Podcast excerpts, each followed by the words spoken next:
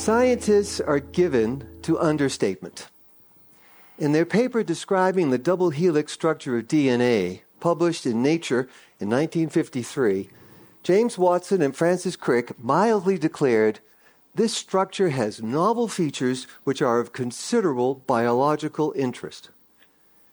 Sir Alexander Fleming even had less to say about one of the great medical discoveries of the 20th century, penicillin. Fleming, who won the Nobel Prize in 1945 for his work, noted about the nature of research one sometimes finds what one is not looking for. And on November 30th, 2022, in a tweet that afternoon, at Sam A wrote, Today we launched ChatGPT. Try talking to it here. In a brief thread, Sam, Sam Altman, predicted language interfaces are going to be a big deal, I think.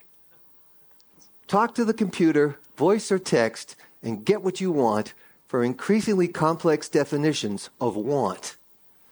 Well, going to be a big deal? Oh, yeah, definitely. The large language models that are fundamental to generative AI solutions, including ChatGPT from OpenAI, rely on machine readable content available on the web as books, scholarly journals, or other curated publications. And much of that is protected by copyright. Already, licensing programs are emerging to allow such uses of copyrighted content. In the meantime, publishers, academics, and researchers are recognizing and responding to the opportunities that AI presents to them. These communities all share concerns that machine enabled solutions must incorporate essential human rights to equity and security, authorship, and authenticity. My name is Chris Kenneally. I'm with Copyright Clearance Center CCC. I'm very happy to welcome you today to this discussion. And I'm very happy to share this platform with a panel of experts who are going to share their insights on, on these issues. I have a wonderful panel, and I want to uh, uh, briefly introduce them now. Uh, immediately to my right is Carlo Scollo Lavizzari. Carlo, welcome. Thank you. He's an internationally recognized specialist in intellectual property law and policy with 20 years of experience working in Africa, Europe, and the U.S. He's the author of a short paper a snapshot of the relationship between AI, copyright, and licensing, which is available uh, today at, at, at, this event. Uh, to Carlo's right is Dr. Namrata Singh. Dr. Namrata, welcome. Thank you. Dr. Namrata is founder and director at Turacoz Group, a medical communications company working with pharmaceutical, biotech, medical device, and diagnostic firms, as well as academic institutions to support research and publications globally. Uh, Dr. Namrata is a pediatrician and a founding member of the AI Working Group at the European Medical Writers Association. And on the far end, the, uh, uh, to my right, is uh, Dr. Hong Zhou. Dr. Hong Zhou, welcome. Dr. Hong Zhou is Director of Intelligence Services and Head of AI R&D for John Wiley & Sons and leads the Intelligence Services Group in Wiley Partner Solutions.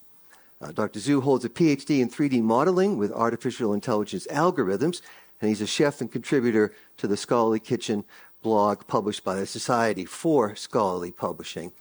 And I think, Dr. Zhou, it's important to, to start with you and to learn more about the publisher's perspective here and how these tools are going to become part of your workflow. And tell us about the role that AI solutions will play in, in this intended evolution at Wiley from being a content provider to being a knowledge provider. Sure. That's a. Can you hear me? Okay, good. Yeah, that's a good question. So basically, Wiley is a shift from the content provider to nom, uh, knowledge provider. So we start thinking about the we talk about the uh, when we talk about knowledge. So what mean knowledge? So the people, the consume or digest or the absorb the knowledge, and understand apply knowledge, and the knowledge is distributed to the people. So there's a clearly three key elements: people, knowledge, and how you interact, distributed, understand. So we apply the AI to you know to support in these three to support these three key elements. For example, the uh, knowledge. When we talk about knowledge, first we need to create knowledge. How? We need you know the we, we apply the AI to automatically extract this uh, key metadata and the, the present the knowledge in the you know the user for the human friendly human readable or machine and machine readable. And also we extract the knowledge, the hidden knowledge, the valuable, you know, concepts, entities, and relationship between the entities from this unstructured text content. So this is a knowledge creation. And then in order to better to serve the people, we need to understand who they are and what their interests so that we can uh, you know, distribute the relevant the articles and the knowledge to them, to human. So we apply the AI to understand, help the, uh, the, our publisher partners to better understand who their audience, what they want, what's their interests, what's their expertise. So we can, you know, the, make sure we can make the person more personalized, the, you know, the information distribution to them.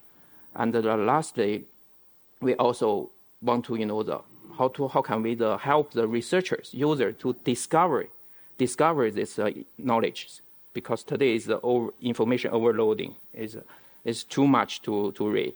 So we need you know to apply the AI to simplify it to generate a summarization to help. And the, for example, the our the Wiley have the you know the uh, partner solution have the you know the research you know exchange submission so we automatically extract the metadata to make the, the submission work. It's much easier. And also we have the Literatum, the largest the digital publishing platform for the content, for scholarly content in the world.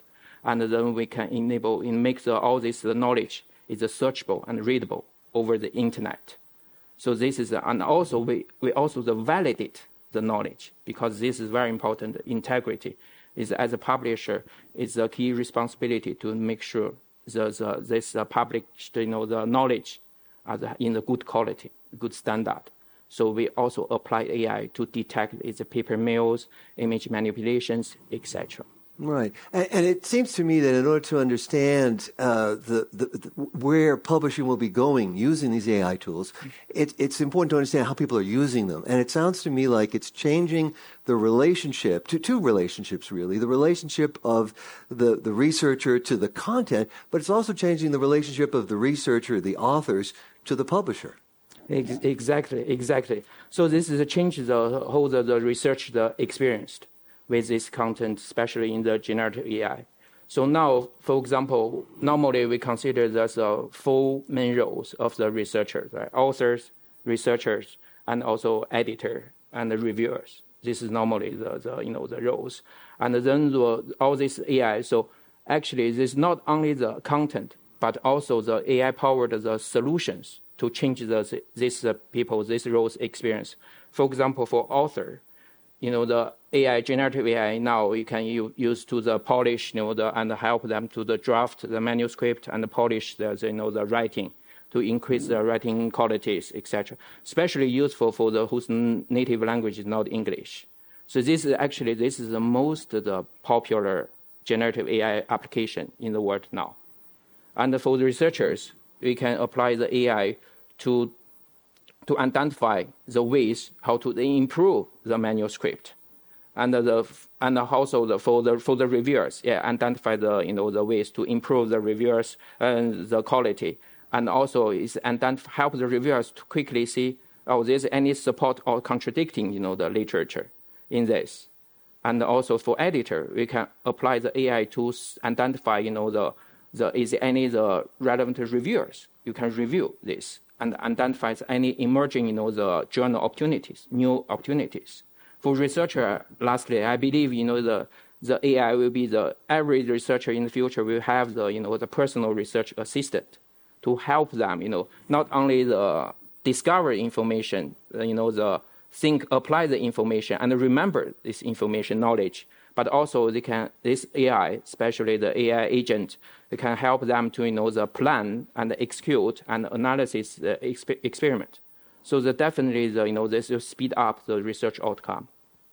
And as as the content grows, I mean, content is going to grow because for a lot of reasons. There are going to be more authors who are enabled to submit to the journals, but also AI content is going to be part of the growth as well. What kind of concerns does that raise for you at Wiley around copyright issues and, and, and the copyrighted content? And I associate the copyrighted content with quality content because it's content that's been curated, peer reviewed, and, and, and there's an element of trust that's part of it. Yes, indeed. So so, so now the current status uh, situation is, you know, the AI governance is far behind the AI, you know, the capabilities, which is dangerous. And then the, it's very diff, it's, actually it's impact the, you know, the, the research and also the publishing because it's very hard, you know, the, for the people to manage all this, you know, the, this uh, AI capabilities. And then, you know, the, so that's why, you know, the, we need, you know, the, create the legal framework and to catch up these technologies to have the response. So it, I do have the several concerns about this. So first concern is everyone know is, you know, the, and the copyright infringement.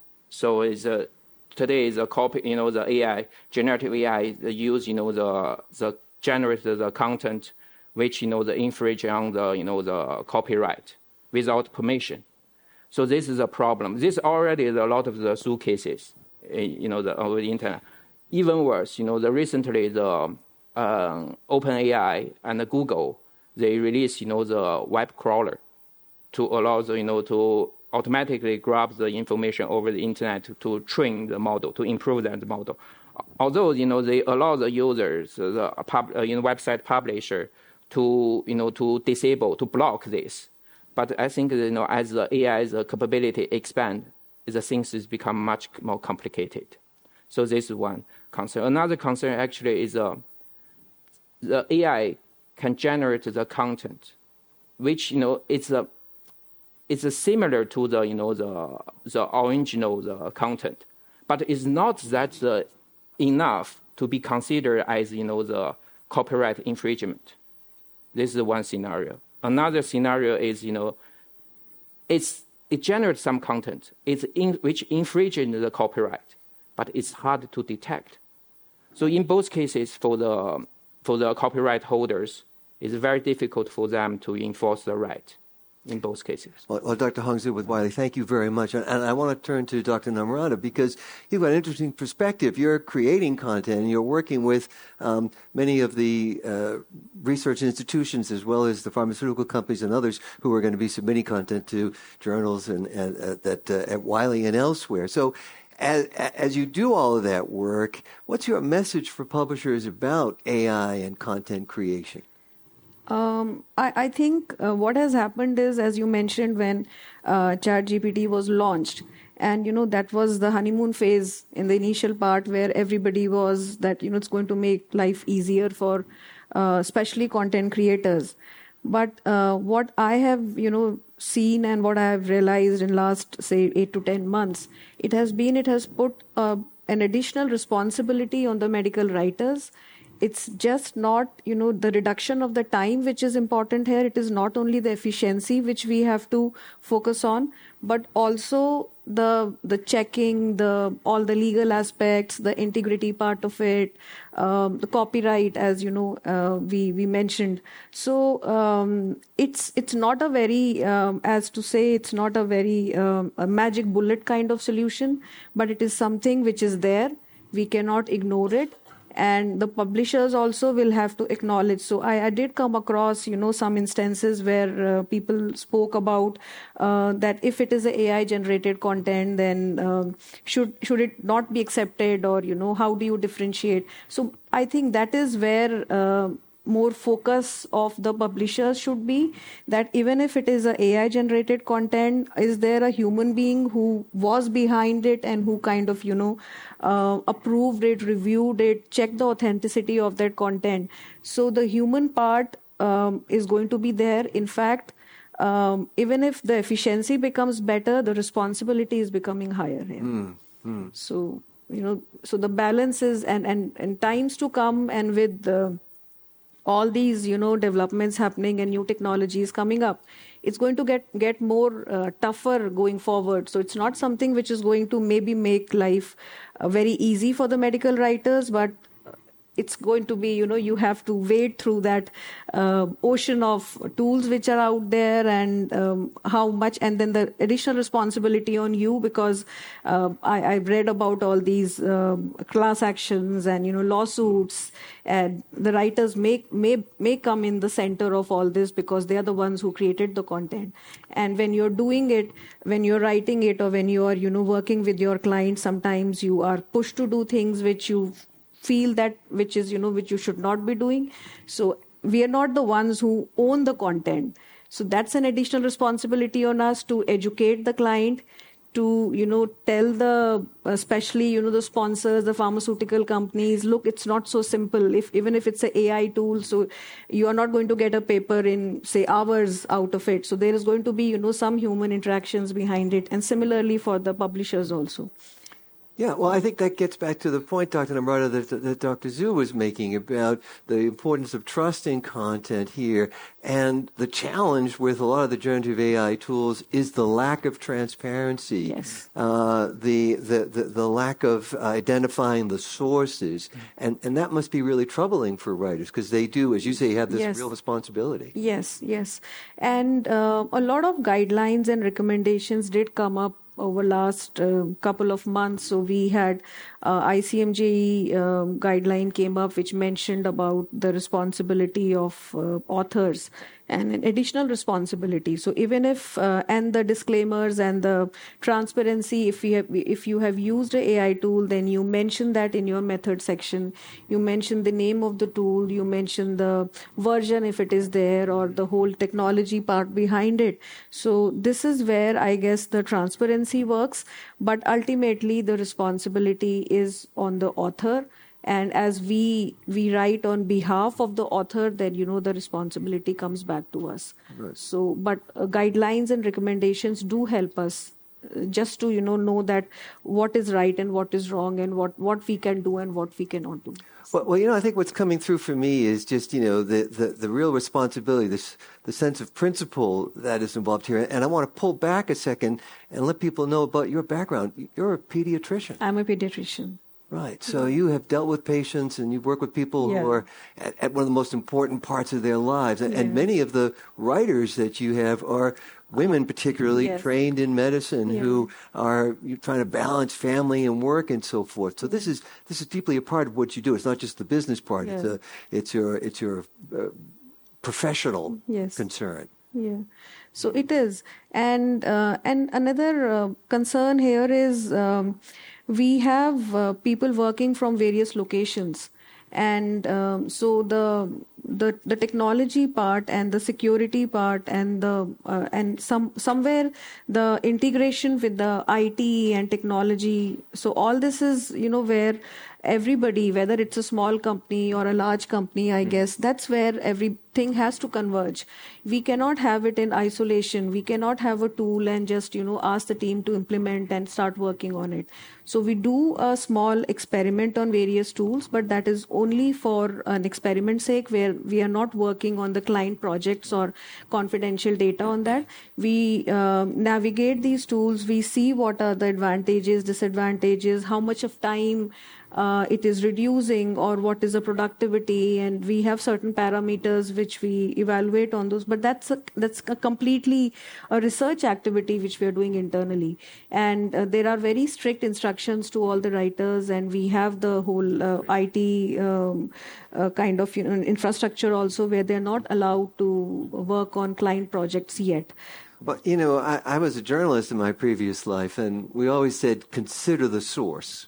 Yes. And it sounds to me like that's equally important yes. in your profession. Yes. Consider the source. Yeah, and, and there's one more uh, very, very important concern which is here. So the tools which are now, which are there, they have been trained on manually generated data till now. Now, what's going to happen in next couple of years?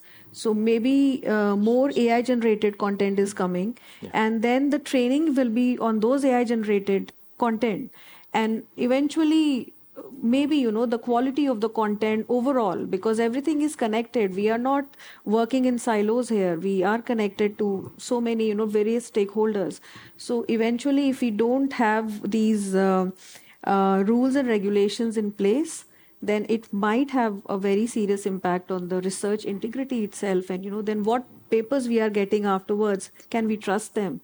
Do do we you know can we quote them as uh, as our references? Mm-hmm. So that might happen. Well, Dr. Namrata, thank you for raising those important points. And, and I want to turn finally to Carlo Lavizzari. Carla, welcome again. And um, you have contributed uh, to CCC uh, what uh, I'll call a white paper here, a brief paper on the snapshot of the relationship between artificial intelligence, copyright, and licensing. We have copies of this available for everyone here. And I, guess I want to ask you a little bit uh, because we, we, we, assume a lot here when we hear about AI, and definitions are sometimes you know crucial to this. What do we mean by this AI or that AI? Um, which technologies particularly are using copyrighted materials as the inputs for their solutions? Well, I mean the, the, the models that have been catapulted in everyone's consciousness, and thanks for having me today, uh, are the large language models the LLM, which is maybe one instance of a so-called foundation model, which is a broad general application AI uh, tool.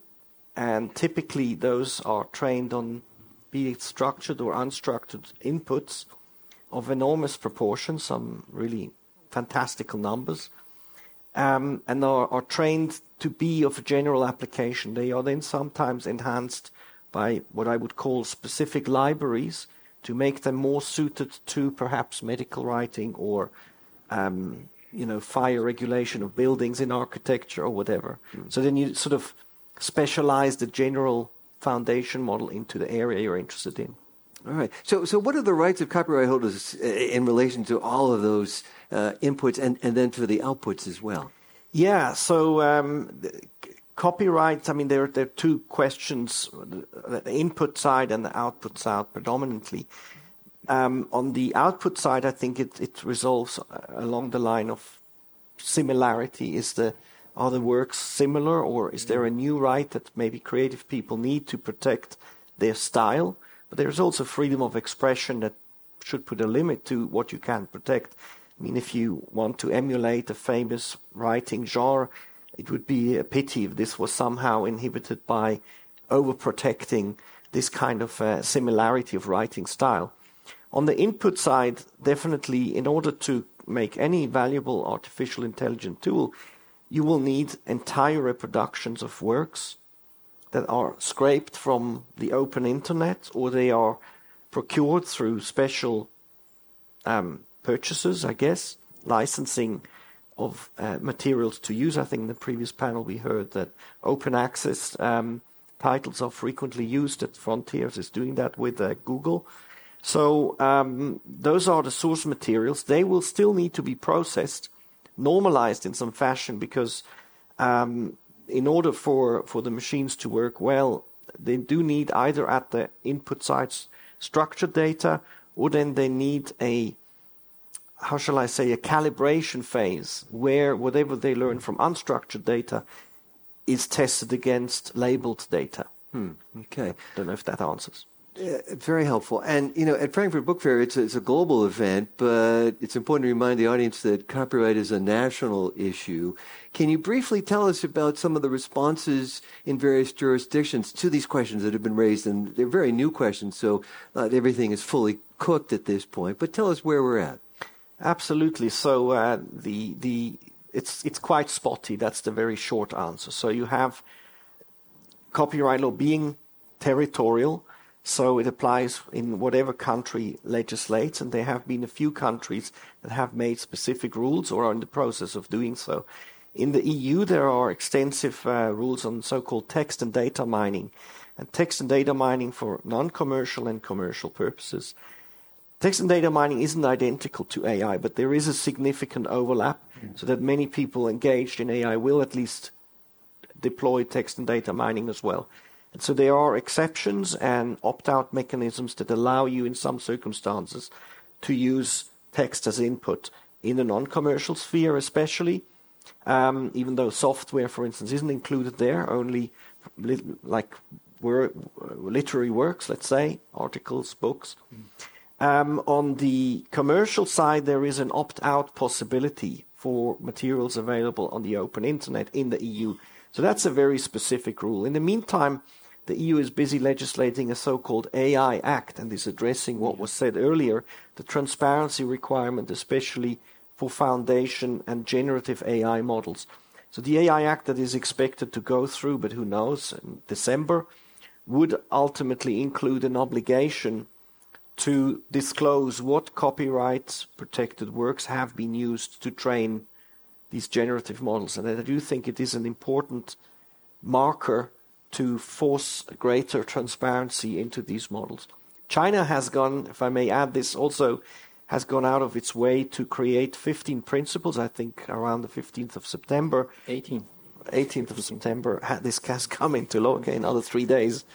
uh, and those are, are, they are principles, but they are pretty mandatory. And in, as part of the principle is, in fact, transparency as to labeling of data.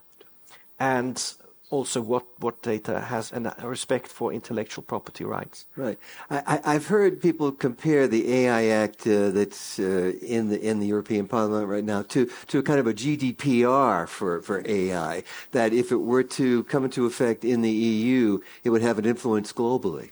That that that is predicted um, in the sense that any significant AI giant or, or business or in publishing people really publish for the world or these AI entities are developed for the world. So to ignore a segment of a four, five hundred million people in, uh, in, in Europe is, is going to be hard. Similarly, 1.3 billion people in China, it's going to be hard to ignore and say, ah, we're just not going to deploy our, our tools in those jurisdictions. I don't think many com- companies would consider that an option. And, and, as we've heard from, from Dr. Zhou and Dr. Namrata, there's going to be a great demand uh, not only to uh, uh, use the tools, but to have materials to keep feeding the tools. And so that is a, a, a real challenge. What kinds of licensing would meet that demand? Can you tell us? Yeah, so I, I think, as it was said earlier, there's an IBM sort of short video that you know says AI is big on productivity and on performance, but it's it's low on on, on trust and um, and and transparency. So th- these licenses um, can either be from segments of publishing, perhaps that have large content that they can license, or it could be a collective license where a agency such as CCC is used to deal into situations of linking many to many situations so you have many writers, many publishers on the one side, you have many pieces of content on the other side used by different AI tools. So that is one mechanism, is collective licensing. I think the, the, it was said in a US submission to the Copyright Office, the, the key of copyright is credit, attribution, consent, and compensation. And these type of licenses are well suited to handle consent, credit, and compensation. Yeah, yeah, there's one more point I'd like to ask you about, and, and maybe the others can, can help us with this too. We talk about content all the time. I'm a writer, so I think content means words. But in scholarly publishing, content means images, it means yes. data, it means all of these things. Is, is that what we're talking about? All of that comes under the umbrella of copyright, of course. Well, I mean, a, large segment thereof is in copyright material. So many, many images, photos, uh, illustrations in scientific articles are subject to copyright. There will also always be data that's not data, uh, raw data that is not subject. In fact, the EU again has legislated in a Data Governance Act and has specifically excluded sensory data from any protection. So when your fridge says to the supermarket in future you're out of milk, that type of data is, is not going to be suddenly engulfed in, in this discussion about how to uh, relate uh, in copyright content to, to the AI endeavor. Well, I, I'm sorry. Maybe I can just add one more point. Please. Build on this. So I think the AI should now move from the more analytic AI to the generative AI, from the single modality to the multi-modality. So AI and also the you know this uh, rich you know the research outcome like images, videos, and the text is uh, you know is uh, correlated, positive correlated, because you know the and the AI can be used to generate this rich you know the research output, images, AI can be used to generate videos, generate text, and even the virtual reality in the future. But on the other hand, you know, the, this uh, rich, you know, the research outcome can be used feedback to the AI to build even better model. Hmm. So this is kind of the loop. I'll leave with some advice. It's always important to use your own judgment and common sense and to verify information from multiple sources before making any important decisions or taking any actions. It's great advice, and you can take it. It came from ChatGPT, all right? I want to thank our panel attorney Carlo Scollo Dr. Namrata Singh, founder director of Turacoz Group, and Dr. Hong Zhou, director of intelligence services and head of AI R&D for Wiley. Thank you all very much indeed. My name is Chris Kenneally. Thank you. Thank you so much.